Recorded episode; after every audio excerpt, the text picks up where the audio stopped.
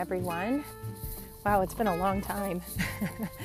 um, you might hear the puppies in the background. They're having a pretty serious wrestling match um, behind me. I have my headphones on and my microphone, but you might still pick up some of their noise.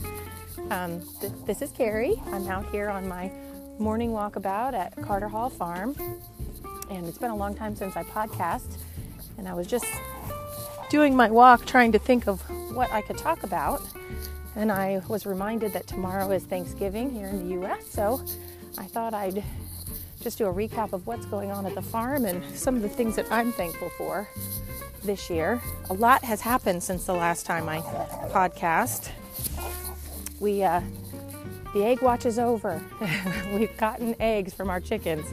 We got our first couple of eggs um, about three days ago, and so far we've gotten about 10. And I'm I know our gray chicken, Misty, is one of the layers, but I don't know who is laying the rest of them.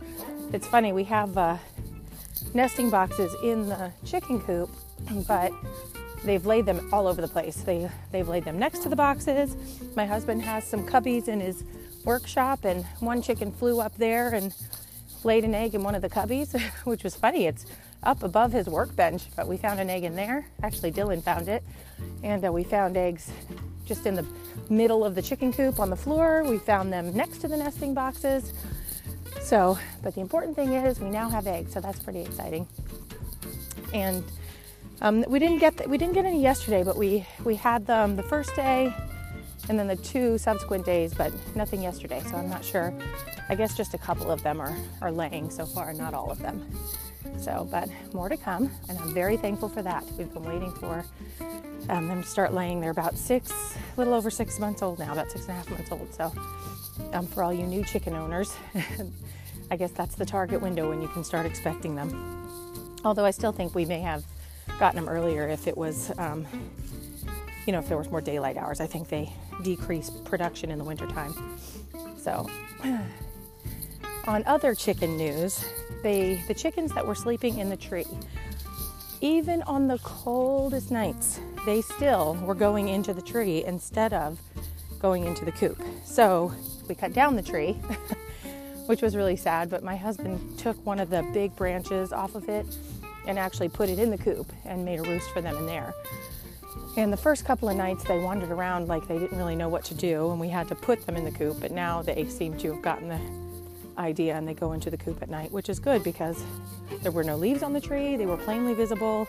We've got a lot of foxes and coyotes around here, so I was really getting concerned that, you know, it was becoming a, a danger for them.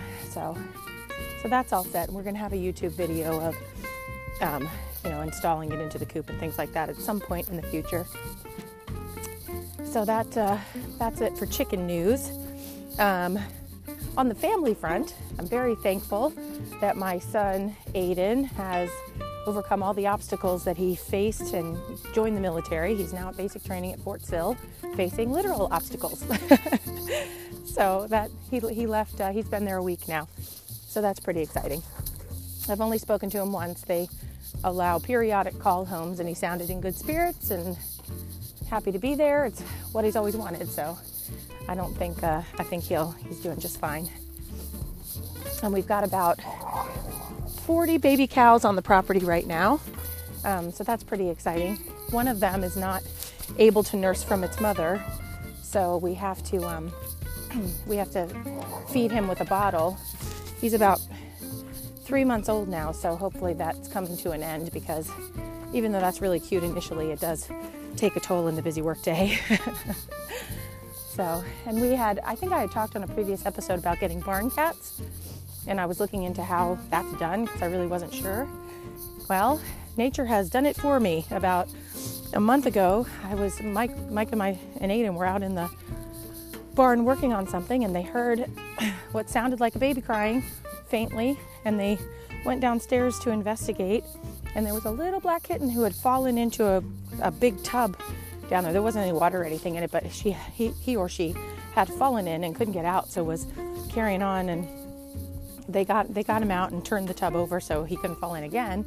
And it turns out we have a mama cat and three kittens in there. So we've been feeding them twice a day, and uh, now are investigating how to as soon as their mama's done nursing, which I think probably another two weeks, I think we're probably safe. Um, somehow getting her, luring her into a, a crate and getting her over to the vet to get fixed because four barn cats was already more than I bargained for, but I don't want to be host to another litter. So, and uh, we'll ask then what we should do about the babies, about getting them over there. Also, she doesn't, um, you know, initially when we were, when I was feeding her, she wouldn't, you know, she just disappeared. I would just catch a glimpse of her tail as I walked into the barn. But now she'll stay at a distance and hiss at me while I feed them. Um, but she's not, well, I put the food down, but she's not uh, running away. So we'll see. I mean, she's definitely a feral cat. She's not a pet, but she is tolerating me a little bit better going into the barn. And they have a nice, cozy place in there. It's, it's full of hay, bales, and they've made a, uh, a little nest, I guess, in the center of three stacks of hay bales. So no wind can get to them. And between the four of them, I think they're actually pretty cozy in there. Um, so we have impending sheep starting in, we're, we're ordering Hog Island sheep from Mount Vernon. And uh, they'll be here in, I think, May is when we'll get our first three. And so the, uh, the sheep farm will begin. I'm very excited about that. I can't wait to get started. So we thought three was a good number to start with just so we can you know, kind of learn what it takes to take care of a small amount of sheep and go through the go through a period of time with them. I think we'll do that for a year and then the following spring we'll get some more and that number is yet to be determined. It just depends on how how much we can manage. Um, because we definitely have the space for it, but we have to be able to uh, physically manage them and know what we're doing before we get too many. So that noise you hear that sounds like a dog fight is actually Kona playing with one of the puppies. And she just sounds ferocious, but she's actually having fun. So don't worry, everyone's fine. they just like to stay right by me while they're doing this. so, anyway, well, that's all the news that I can think of. I just want to wish everyone out there a happy Thanksgiving, um, albeit probably scaled down this year with their, you know, we have a large family, we have five children and uh, their significant others, and now grandchild. But this year it'll only be four of us here on the farm for Thanksgiving for, you know, obvious reasons, trying to be responsible. We're not uh, traveling, and no one's traveling here uh, until this crazy virus is behind us. So, but in uh, whatever form it takes, I hope everyone out there has a wonderful Thanksgiving and that you get to spend some time with family, even if it's only online. Have a great day, and I'll talk to you soon. Bye bye.